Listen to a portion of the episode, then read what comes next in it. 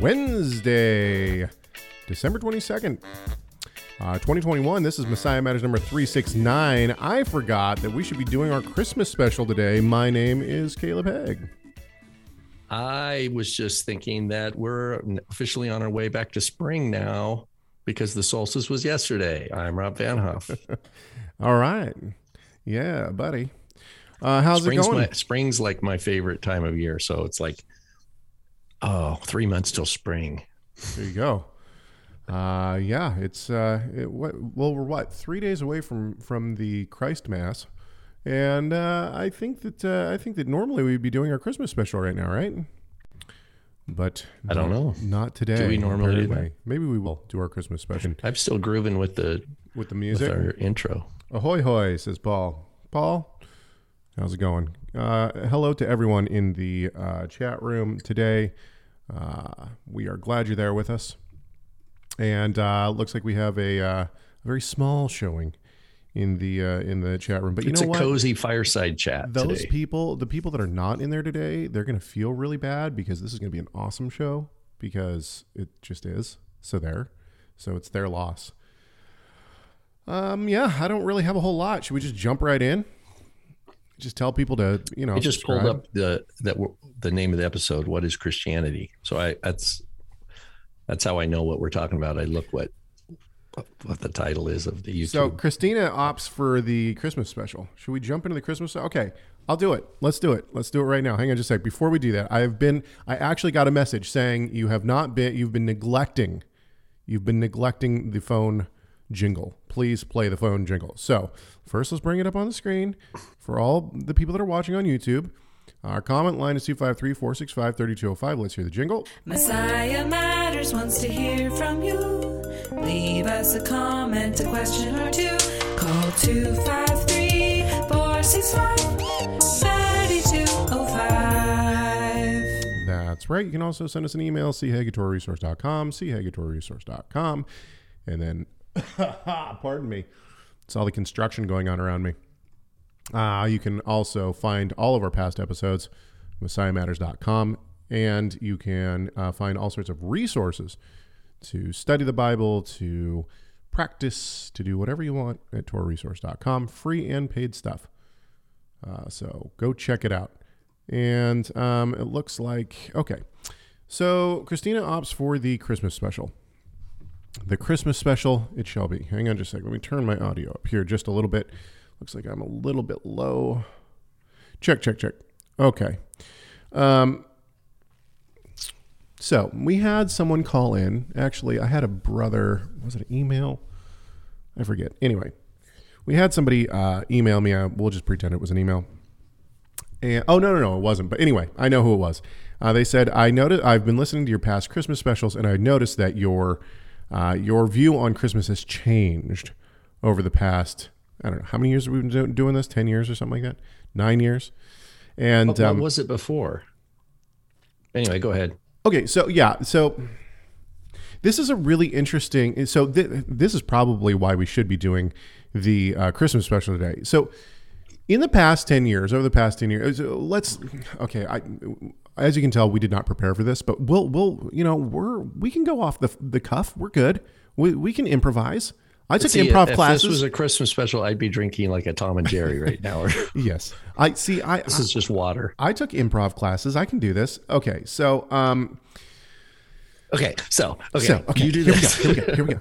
Um, my father wrote a, uh, a little pamphlet called Why I Don't Celebrate Christmas. Now, in that pamphlet, and I'm going to use that as a reference, which can still be found on tor resource dot com, by the way. And my father stands behind uh, that, that the work that he did for that. Now, In that uh, in that pamphlet, he brings up several different reasons that he doesn't celebrate Christmas. They all center around uh, the, the paganism that uh, he believes is attached to Christmas, and this goes around uh, this. I mean, this is the stuff that you can find in common books. Things like the fact that uh, Christmas may have come from Saturnalia. Saturnalia was a festival that was celebrated back in the day. There's a whole book on Saturnalia from that time period on how they celebrated Saturnalia and, and the and the likes.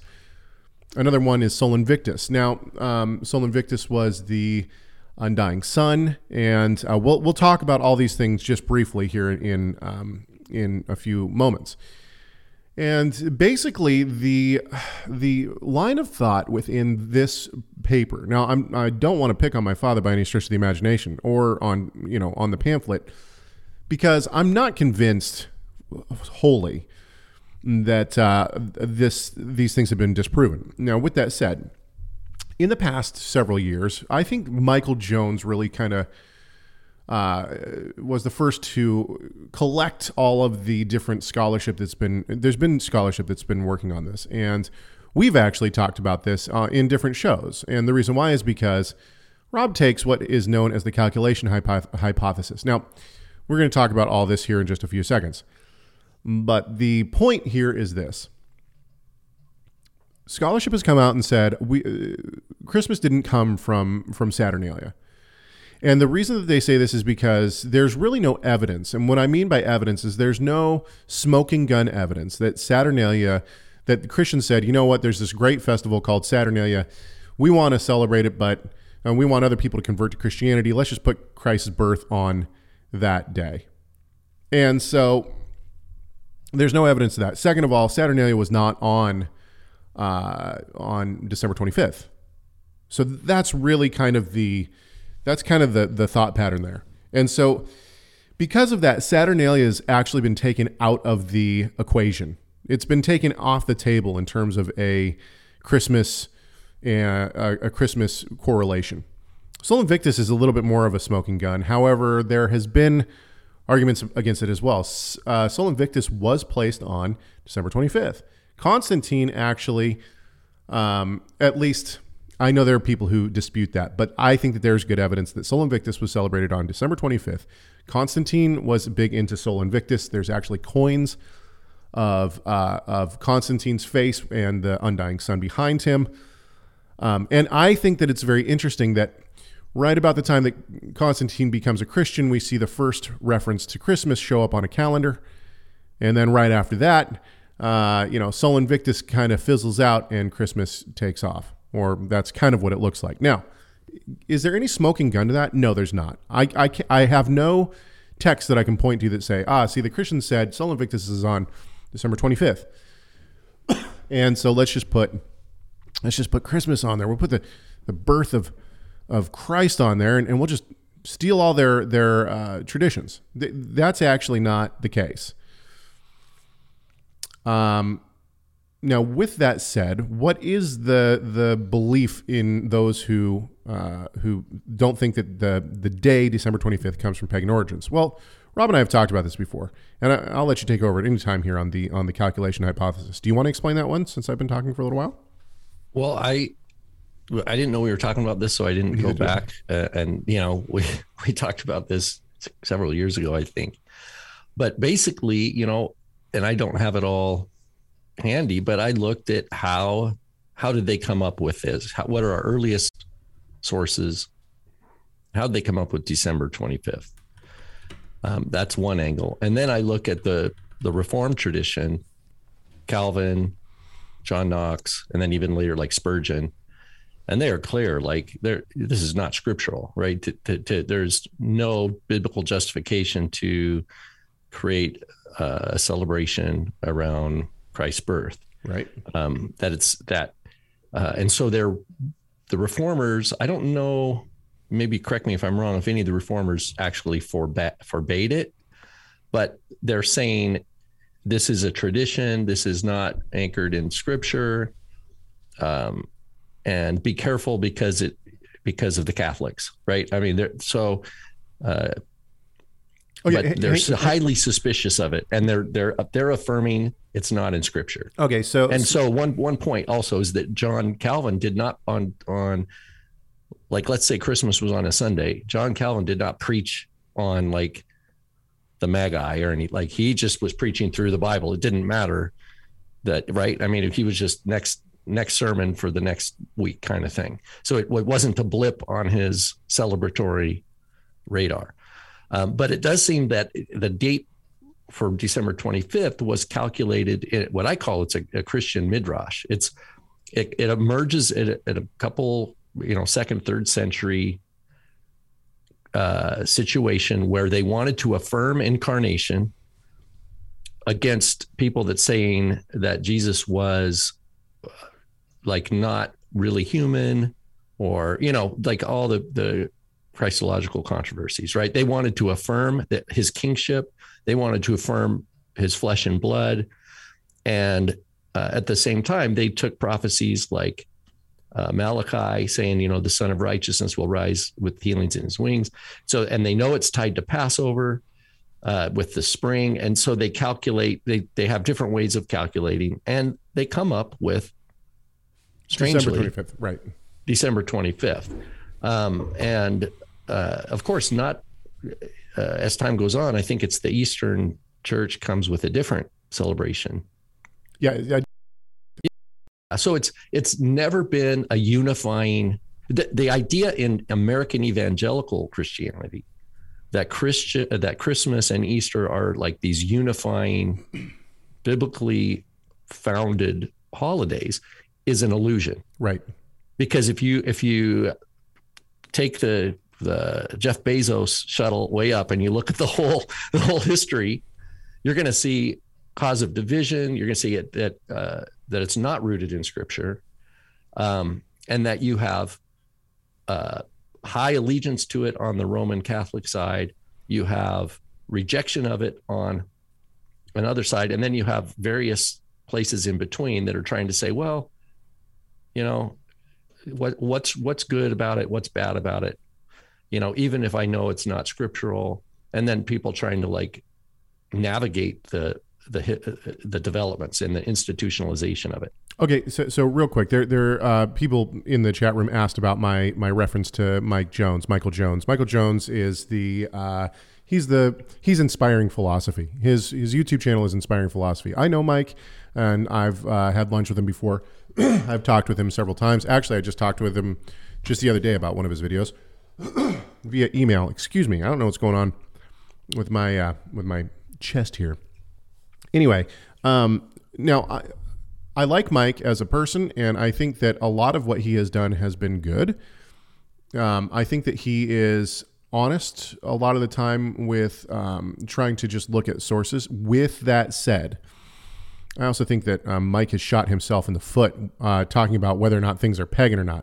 And the reason why is because when we talk about paganism, I think people use that as a broad term, as not, honestly, I think a lot of people use that as not something that I believe in. In other words, like it's it's pagan, which means it's not of the true religion of the Bible. That's not actually what pagan means. So I think Mike is trying to take a literal view of what the word pagan means, which I appreciate. With that said, he did a, a video on why Chris or why Halloween is not pagan. Um, I don't care who you are or what, or what you believe. If you are celebrating Halloween in any way, shape, or form, you're celebrating something that is of darkness. Whether you want to call that pagan or not, that's of the dark side. And we're, it's clear in the Bible that we're not supposed to do that. So honestly, I think that Mike has taken this view of, Um, and we talked a little bit about syncretism and the idea of mixing things that essentially differ. I don't think that we as believers, as Christians, should do that. I think that we should shun anything that has to do with idolatry, shun anything that has to do with the dark side, shun any, you know, we should not mix those things. And so um, because of his video on Halloween, I almost question some of his his references when it comes to um when it comes to, to Christmas as well, but I'll need to go and, and look at them. Uh, Mike Jones debated Zach Bauer, yeah, on the Christmas tree, and that's another thing that we could talk about. Anyway, so, um, and he slaughtered, by the way. Mike Jones slaughtered on that. That's how I became aware of of um, of Mike. Anyway, um, so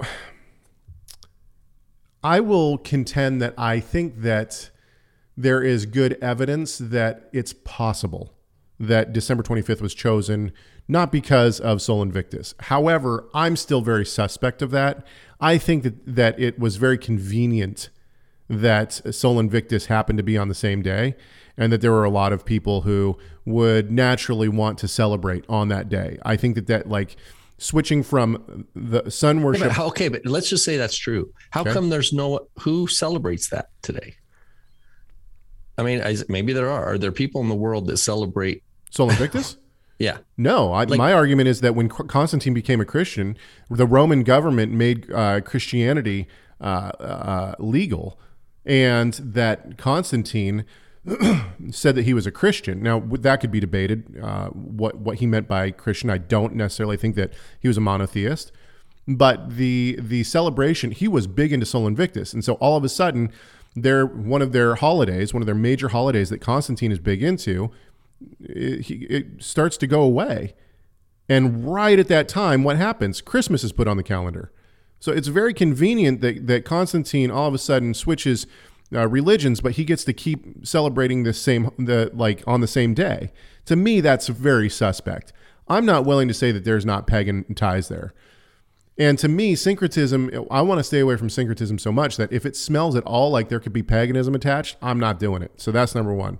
Now, I'm not going to judge other people who do. I have good friends who are Torah observant, uh, observant who like full-on Christmas, like Christmas trees, wreaths, the whole nine. So I'm not, I'm talking about me and my family. I'm, you know, beyond that, I think that a lot of people say, well, it's not pagan. It's, it, you know, it's, it's a, it, these come from Catholic traditions. I'm not Catholic either. I'm not a Roman Catholic. And this is, this goes into our conversation that we were having the other day, looking at uh, some of the Catholic traditions and the Greek Orthodox traditions. You know, I, I was watching this documentary. You can find it on YouTube. It's, it's free. About an hour and a half long, and it's about the monks on, on Athos, this uh, this uh, mountain island, I think it is, in uh, in Greece. And I was just looking at these guys. You know, this guy's going to become a priest, and they have their Christmas celebration, and they, you know, they got these guys that are draped in what looks like real ornate window curtains or something, you know, with crosses all over them. And they got this huge hat with these pictures, all these people around it. This guy's got Gandalf's staff, apparently. I don't know what is going on there. It's like he's going to fight Sauron or something, right? And and they go into this into this room that's like, I don't know, maybe a thousand square feet. And, and they start by like kissing all these things and bowing down to all these different pictures. And then they go and they say this thing and then they turn this way. This is no joke. There's a there's a chandelier that's got candles on it, and the priest walks over at one point and he grabs it and he shakes it. And it's like, what do you? Where did all this stuff come from? Like, how did they come up with this? Like, okay, now what we're gonna do is we're gonna turn and, you know, like, oops, I accidentally knocked the the chandelier with my Gandalf staff, and so now it's swinging back and forth. We'll we'll put that into the we'll put it in. Let's put that in. We'll make that part of the worship, right? Like, it makes no sense to me.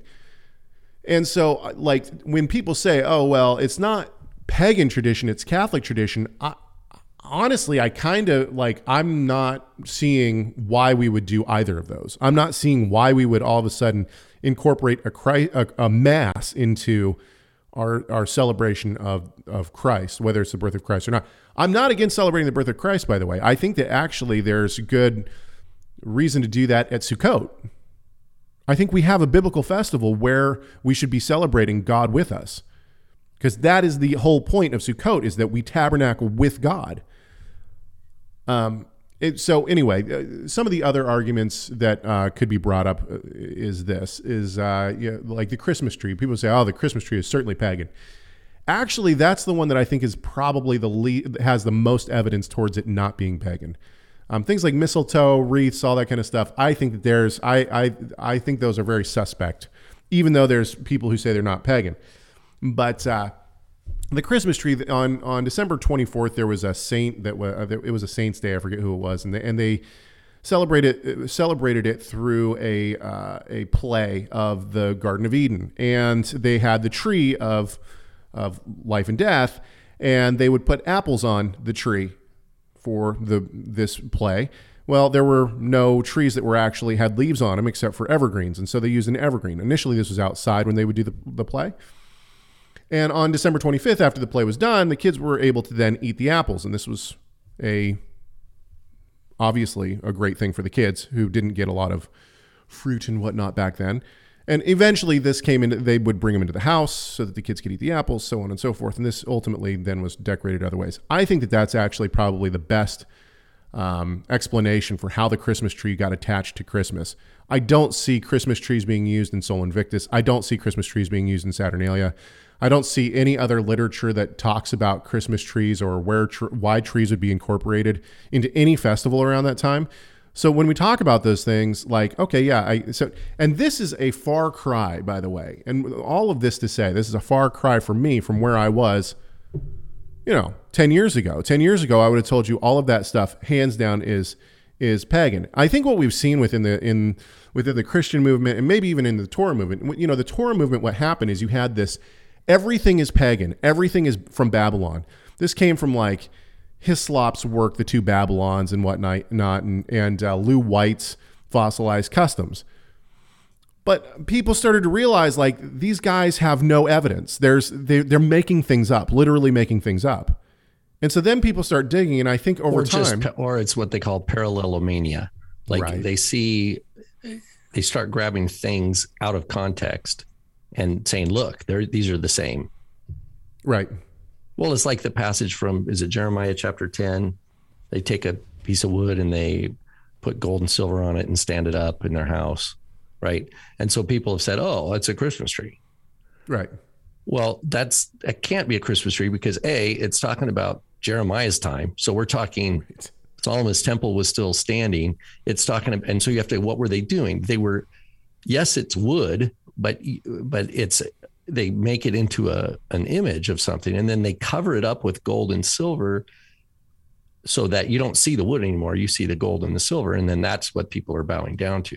But people see, oh, the Hebrew word there is etz, which means tree, not wood. Gold and silver, they think silver and gold, silver and gold on every Christmas tree. They're going to be like, see, it's Jeremiah ten right there, baby.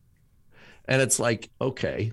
Yeah. To, to me, that that's actually, not only is that a weak argument, it actually uh, hurts the text. You're, you're, you're, yeah, you're, you're destroying going, the, the biblical text. This is the very problem. If, if, and this is why. So if someone who's, let's say, uh, pronomian or something takes, and they have their all their arguments to other Christians as to why that's the case and why they need to go back to the text.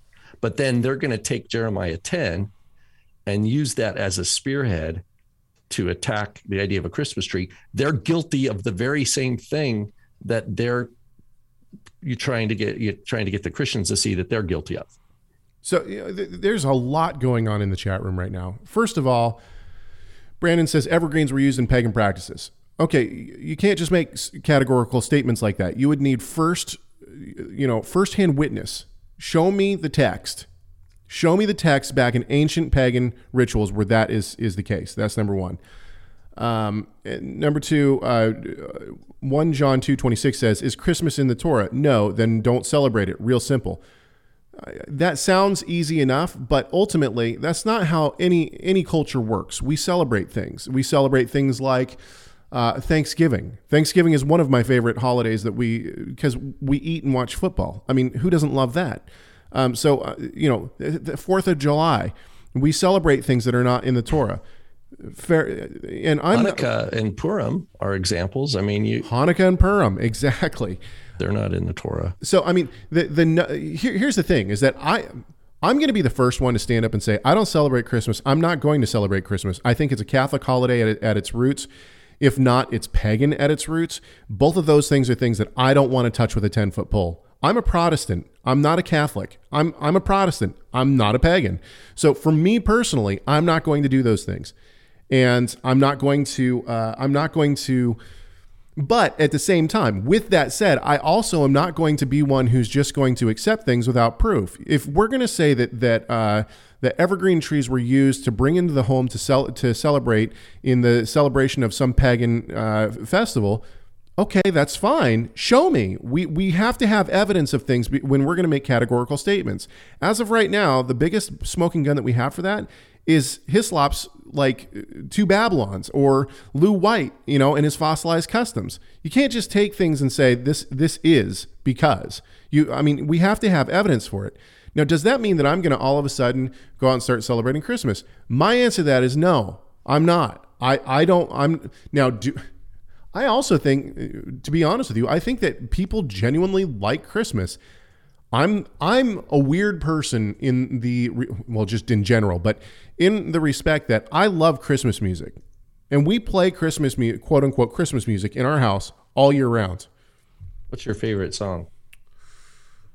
Um, Oh Holy Night, maybe.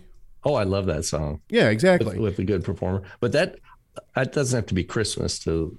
Well, exactly. Wait, well, uh, Jingle There's Bells. There's a bunch was ri- of hymns. There's a bunch of hymns that are beautiful hymns um, that are traditionally, you know, uh, sung at, at Christmas time, but they don't demand Christmas time. Right. And uh, well, Jingle Bells was written for Thanksgiving. What? So, I mean, yeah.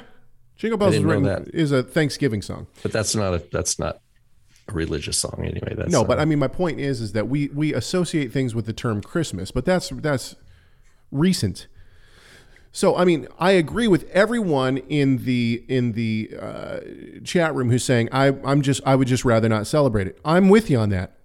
I'm not going but I'm not going to, in my personal opinion, I'm not going to go around and say uh, you know, I'm not going to make categorical statements that uh, that I can't prove. Do I think that there is paganism that is attached to Christmas? Yes, I personally do think that. Do I have smoking guns to be able to show you? Um, no, probably not. Is there other uh, is there other um, explanations for how these things came to be that are not pagan? Yes, there are. Are they viable? Um, are, are they viable explanations? Yeah, they are. They are viable. They, they are they're possible explanations. Do I agree with all of them? No, I don't. And so for me personally, I'm not even going to risk it. You know, it's like my son said to me the other day, Dad, it's against the Torah to get a tattoo, but what if you got a tattoo of a cross? Or of a Hebrew name of God. Right, exactly. And I said, you can never please God by sinning. And if it's a sin to get a tattoo, then you that would not be, God would not be pleased by that. And so if it is a sin to incorporate things that are pagan or Catholic into a celebration that is not commanded in Torah, should we do it? Absolutely not, in my opinion. In my opinion. Now, with that said, I've already talked about Christmas music. I will also tell you this. Every year, we wa- my family watches Elf, and we watch Home Alone. And once the kids go to bed, I sit down, and, and, and I watch Die Hard. I watch Die Hard. uh, so, yeah. I mean, it's, uh, you know, we... I'm not going to pretend like Christmas isn't around me. And honestly, I will tell any Christian this. If you want to celebrate the birth of Christ, I have no problem with that. I'll do that any day of the year, including December twenty-fifth.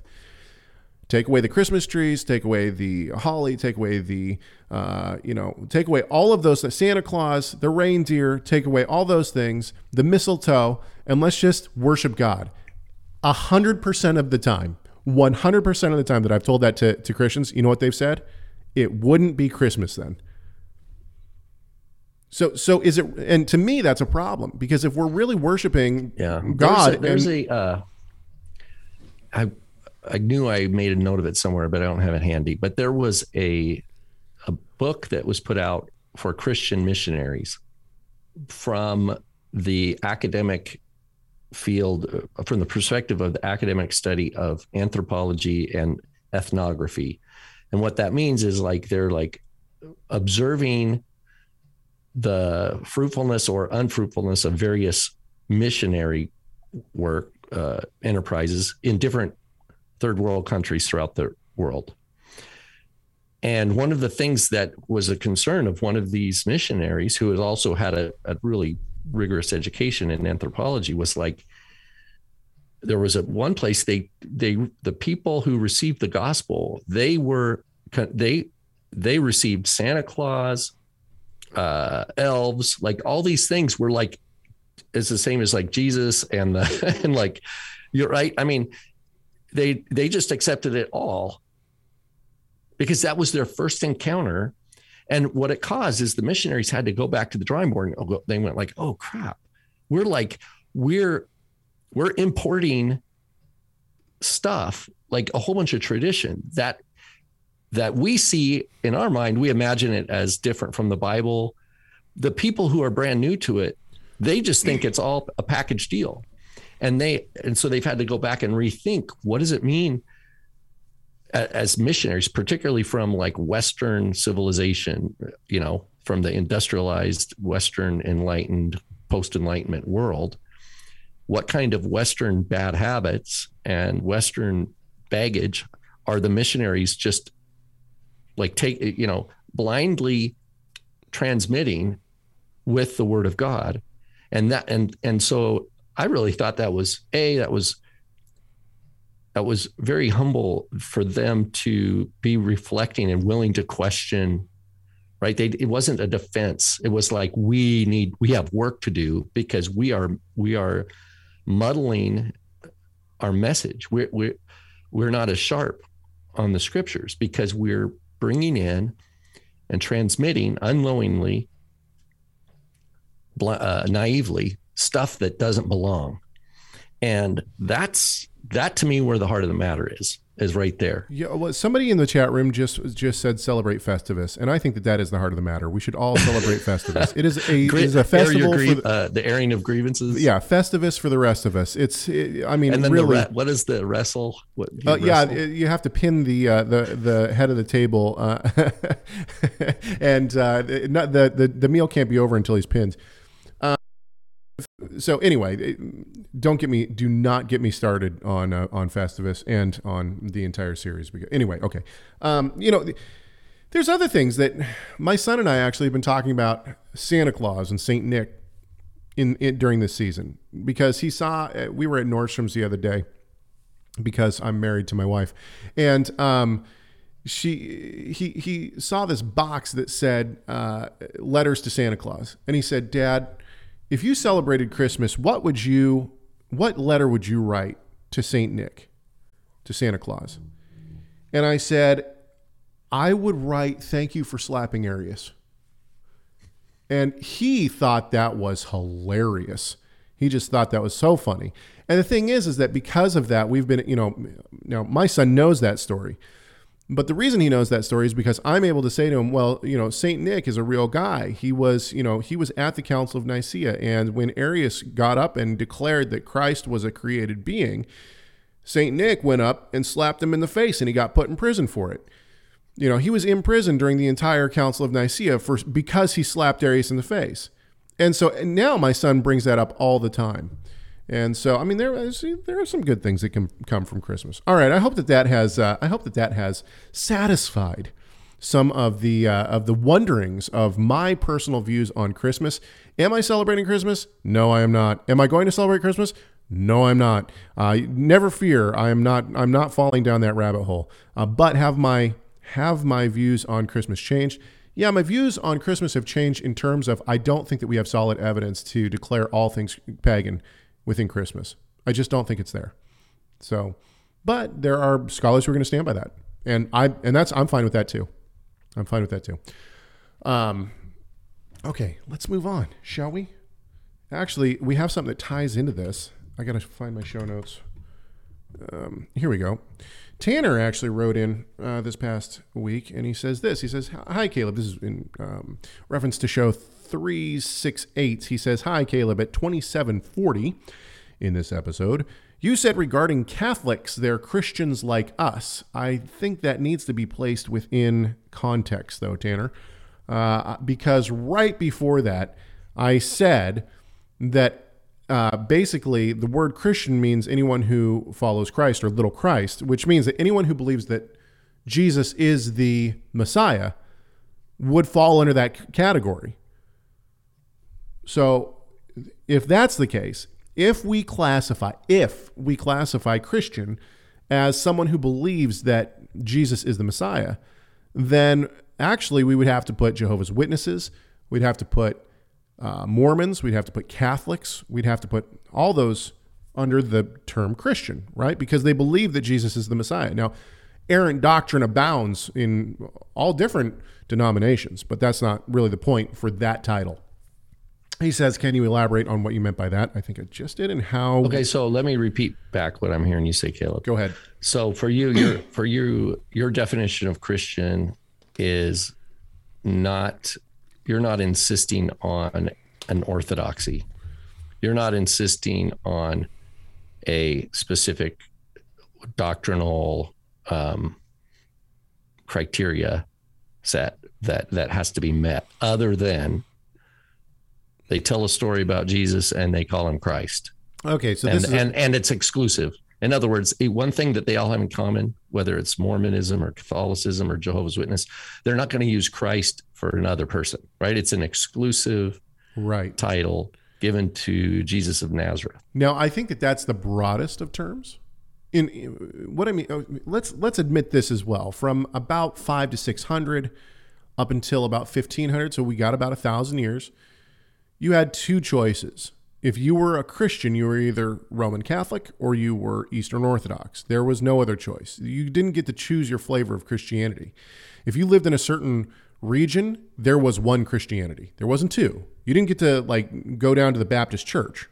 Well, in the West, yes, but there was like there there was Christianity, like Syriac Christianity, like in in Mesopotamia, and that was had its own issues, right? Right. But my my point is is that, especially within the Roman, uh, the Ro- Roman provinces, you didn't, and up into England, Germany, all these places, you didn't have a choice. If you lived there, you, if you wanted to be a Christian, you were Roman Catholic. And here's the thing: is that I'm not saying that that's right.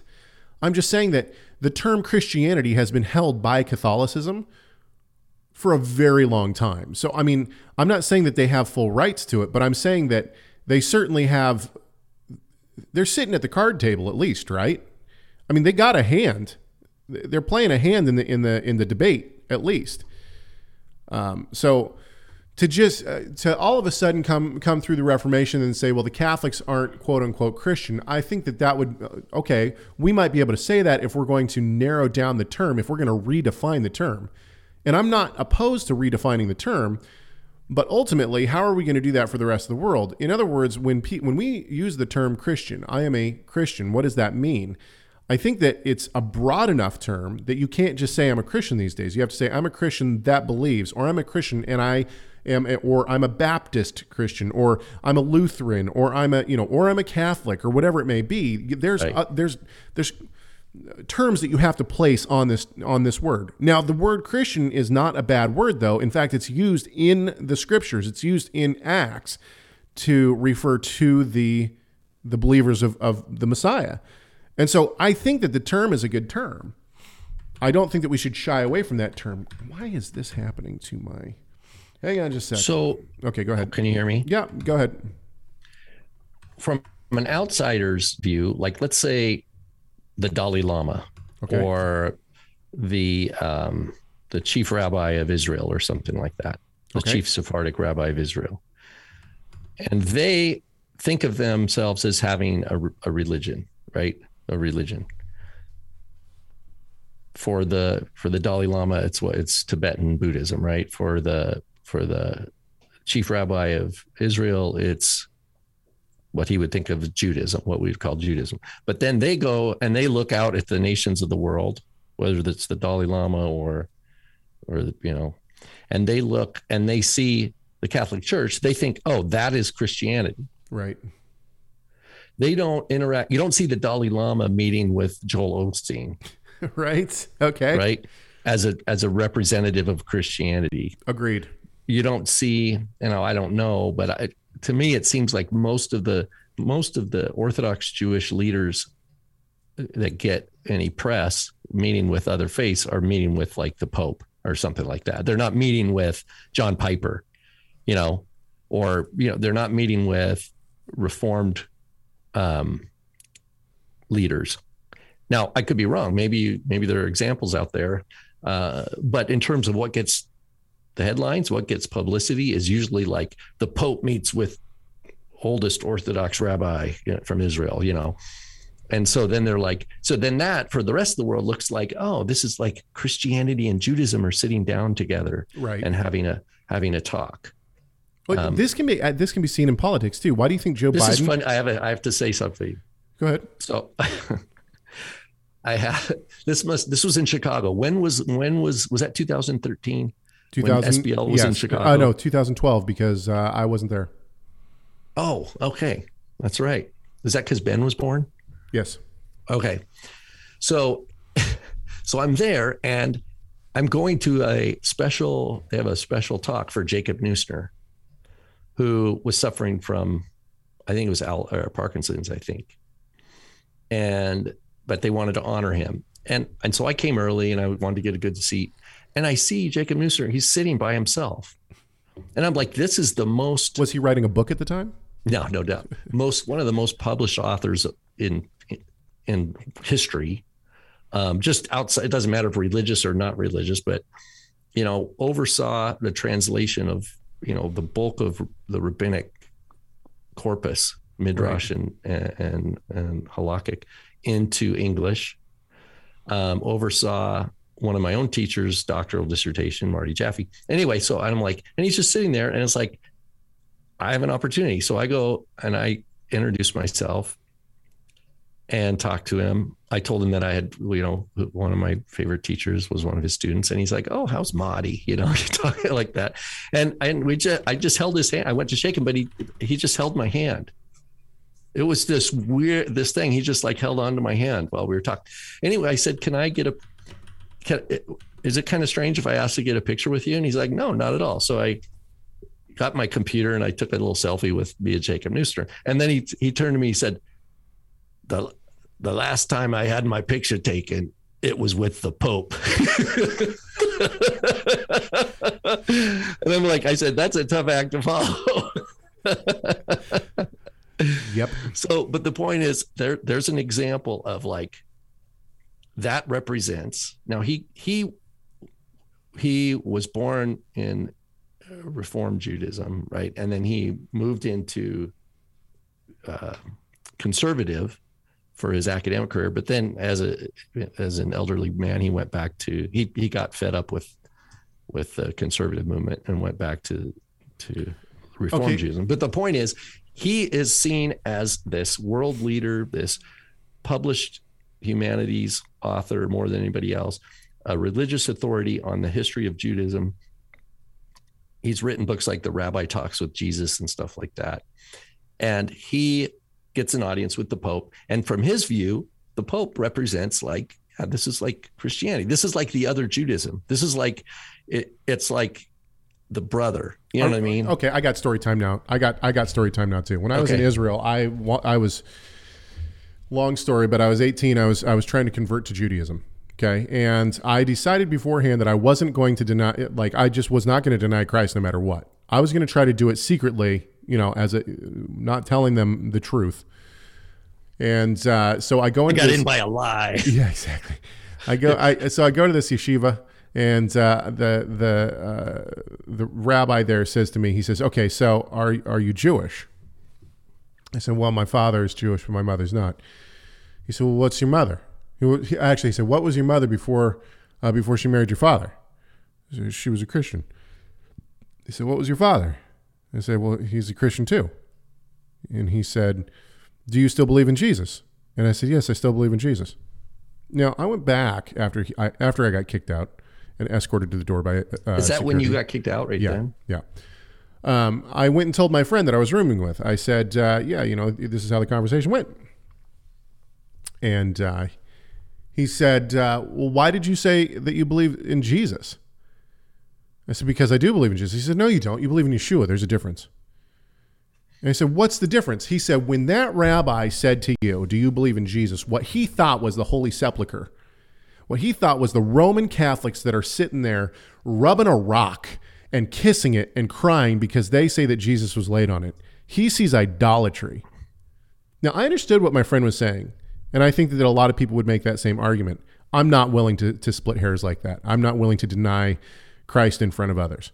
Well, yeah, that's a weird, because wait a minute, wait a minute. Then, then if that's really what that rabbi thought, then he would say, "What? Are, why are you interested in this path?" I but, mean, I, I tend to friend, agree. Your, but but if he's if he uses it as he's seen other people before, like you, and he's like has these questions he asks, he's like, "Yeah, there's trouble here." Um. So. I, I don't buy the argument that the rabbi sees that necessarily that guy kissing that stone or whatever. Okay, so hang on just a sec. I've been watching the entire I've been watching the entire uh, conversation that's been going on in the chat room, and uh, Victoria is is is ardently de- defending uh, salvation by faith uh, and quoted R C Sproul and also quoted Genesis, and uh, uh, First John two twenty-six uh, is opposing, and Victoria said, Uh, are you one that thinks Paul should be thrown out? And First John two twenty-six says, Uh, if Paul's teachings are different than from Torah, then he's wrong. And I want to translate that real quick. I just want to, I, uh, he might not want me to, tra- he, she might not want me to translate this, but this is how I read that. If the Holy Spirit's teachings are different than the Torah, then he's wrong. That's how I read that. Do we believe that the that the apostolic scriptures are inspired by the Holy Spirit? If that's the case, you can't say, obviously, the apostolic scriptures don't go against the Torah. It's all the Holy Spirit. The Holy Spirit is the inspiration for all of the Torah, and that includes the apostolic scriptures. So Paul's teachings, you can't just say if Paul's teachings go against the Torah, because what you're saying is if the Holy Spirit contradicts himself, then he's wrong. And this is the same thing. Well, it's the opposite of like the guys, like the Sefer Bible, where they add a bunch of books. Right. It's like they're saying, yeah, the Holy Spirit inspired this too. Or, or they're saying, oh, it's all this is, is just an ancient library. Right. And none of it's, none of it's inspired by the Holy Spirit. Exactly. It's all just an ancient wisdom library, and we're going to study it and, and use word pictures to find secret meanings. Boy, this Christmas special has been in the weeds. Okay. Let's, uh, let's get back. Uh, to Tanner's question. I love that we haven't gotten to anything else except for Tanner's question. We didn't think we were going to have enough to talk about today, by the way. Um, okay. Can you elaborate so, on what you meant by that? You're talking about Christian. Okay. Based on what I've learned about official Catholic doctrine, I don't consider Catholicism to be compatible with biblical Christianity. I would tend to agree with that. And I actually just did a video yesterday that um, is posted uh, in the Growing in Messiah members area. It'll be released next Tuesday to everyone. And it's the the uh, theological divides between uh, Catholics and Protestants. And so I tried to uh, navigate those waters. Anyway, uh, let's keep going. I'm thinking of things like baptismal regeneration, praying to and worshiping Mary, uh, the Mass, transubstantiation, that's a good one, justification dependent on one's own merits, purgatory, indulgences slash indulgences, papal infallibility, and others. I completely agree with you on all of those things. I think that the big one, by the way, Tanner, just between you and me here, uh, is actually salvation by faith alone and not by works, because at the Council of Trent, they determined that anyone who says that uh, that grace is given through faith alone, or that uh, that salvation is given through faith alone and not by the works uh, and not by one's works uh, is anathema. And so that, in my opinion, is actually the big, huge divide between the Protestants and the Roman Catholics, Catholicism in general, because that statement from the Council of Trent has never been retracted by the by the Catholic Church. And so that's uh, that's that's a problem. Do we could we apply just to to to build upon or perhaps hijack Tanner's question? What if we ask the same question? He just answered. Of, he just entered the chat room, by the way. Keep going. Of the word Israel. Why does Paul in Romans nine say not all Israel is Israel? Because what we do is like we say, okay, there's different ways we can define a term. And on one hand, we say, well, anybody who self-identifies and says, yes, I'm a Christian, let's just say that's one big circle. Any, you just interview everybody in the world and okay. You say, are you a Christian or not? They say Christian. Okay. You're in that circle. Yeah. That's the big way I'm hearing you kind of say, let, if someone or some group identifies at it, let them have it because they're claiming it. So now, yeah, but that doesn't mean that, but there's a, a qualification here. Exactly. And that's what Paul's doing with is that. That's why Paul says not all, not okay, all so, Israel but, but, is hang, Israel. Okay, hang on just a sec though. Hang on just a sec, because I know where you're going with this, and I actually see the two circles as what we would think of as Christianity, okay, one circle, Israel, another circle, okay?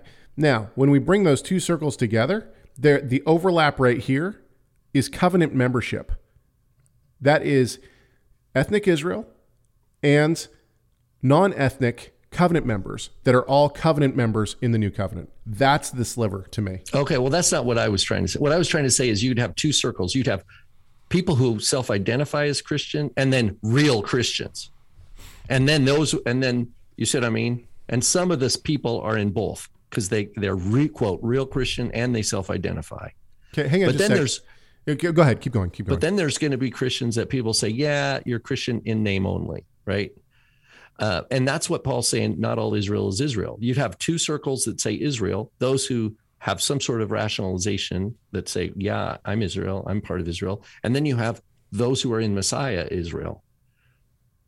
And then you put those together. Right. So, so in other words, Paul would say, just to, to take that from Romans nine, you could say not all Christians are Christians.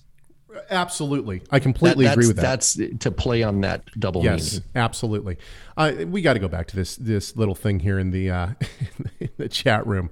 What is um, it? I'm so tempted to log one in. First John two twenty-six says, the Holy Spirit wouldn't teach against the Torah. A different spirit would. No doubt. That's exactly my point.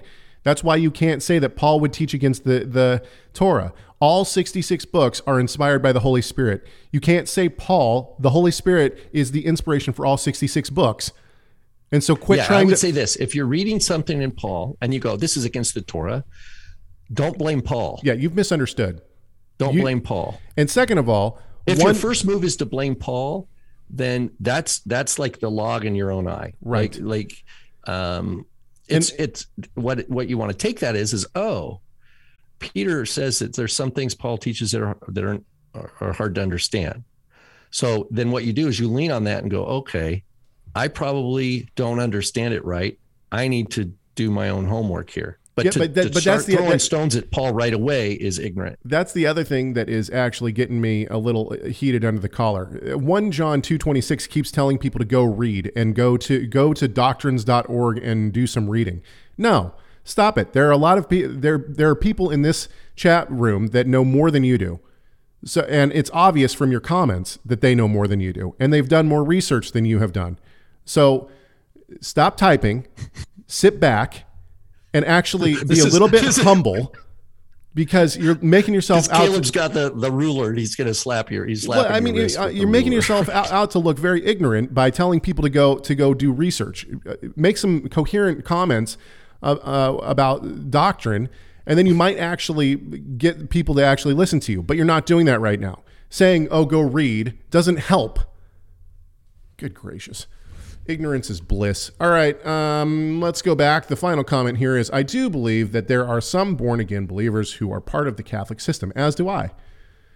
And uh, he says, but I believe they are saved despite what Rome teaches. I completely agree with the agree, agree. That, That's what Luther would call the invisible church, right? I mean, that's...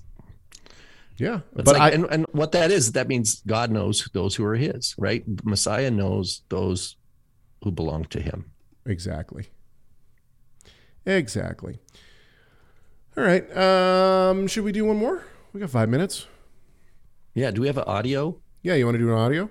Yeah. Do Lo- Lois's. You you told me Lois, if you have it handy. I got Lois. I got Lois. This is number twenty-three, by the way. This is a privilege. We all get to hear number uh, number twenty-three of the thirty-six. That's right. Um, this is in reference to the... Uh, show on December sixteenth where you were talking about the person that called in and uh, was uh, oneness Pentecostal. The main thing I think on, in this person's case is that they are lacking a historical grammatical hermeneutic. And although uh, Rob did bring up that you need to compare Scripture with Scripture, that, that particular part of a good hermeneutic, that they're taking the book of Acts and ignoring the end of Matthew there. So that part was brought up, but I thought you might also add that people get to places like this denomination has, partly from a lack of attention to the original languages, for example, on the issue of uh, glossolalia, where they are taking the King James word tongues and making it something different than languages. And then also the historical part that how can you have an apostolic church unless you understand the historical understanding of what the word apostolic would have meant in the apostolic era? Good point. So some of these things have just developed and come about over time because you have a whole bunch of stacked up bad hermeneutic. Yeah. Go ahead, Rob. Right. And uh, thank you, Lois. It's nice to hear your voice too, just in general. But, um, That is, that's such a good point that, and this was big on the reformers, right? The reformers were, we need to, we need education in Hebrew and Greek, right? Because the Latin tradition, and this touches back even to Tanner's point of this institution of all sorts of things that that happen in a in a Latin dominant approach to scripture. They've like really sealed themselves off uh, from being nourished and nurtured and disciplined by the text in the original languages. So what did the reformers do? They had to learn Hebrew. They had to they had to learn Greek and start translating into the new languages uh, the Word of God. And that's that is, you know, been a wonderful trajectory in history. You know, the Re- Reformation with all its stumbles and scrapes and bruises along the way. Yep. Um, the core doctrines of grace are, are so important, but to this day, you know, that, that comes to the lament of, of seminaries that are lessening the rigor when it comes to Bible languages, because what happens, what, and, and I even uh, had this book here that Caleb and I were talking about. I haven't read the whole thing. It's by Brent Strawn. Uh, the Old Testament is dying.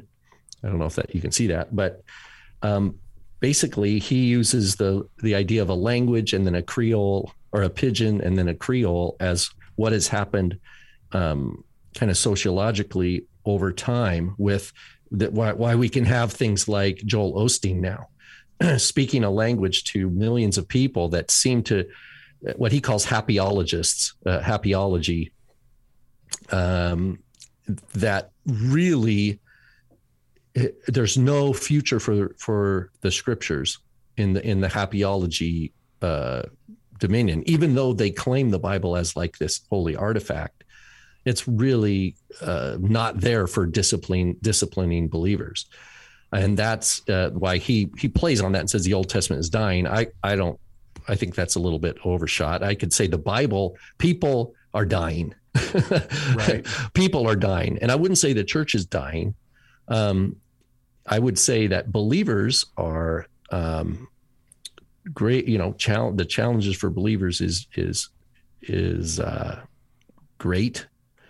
Um, and that means, you know, just the, down to the simple, what does it mean to love God? Am I clear on the doctrines of grace? Do I understand what forgiveness is? is?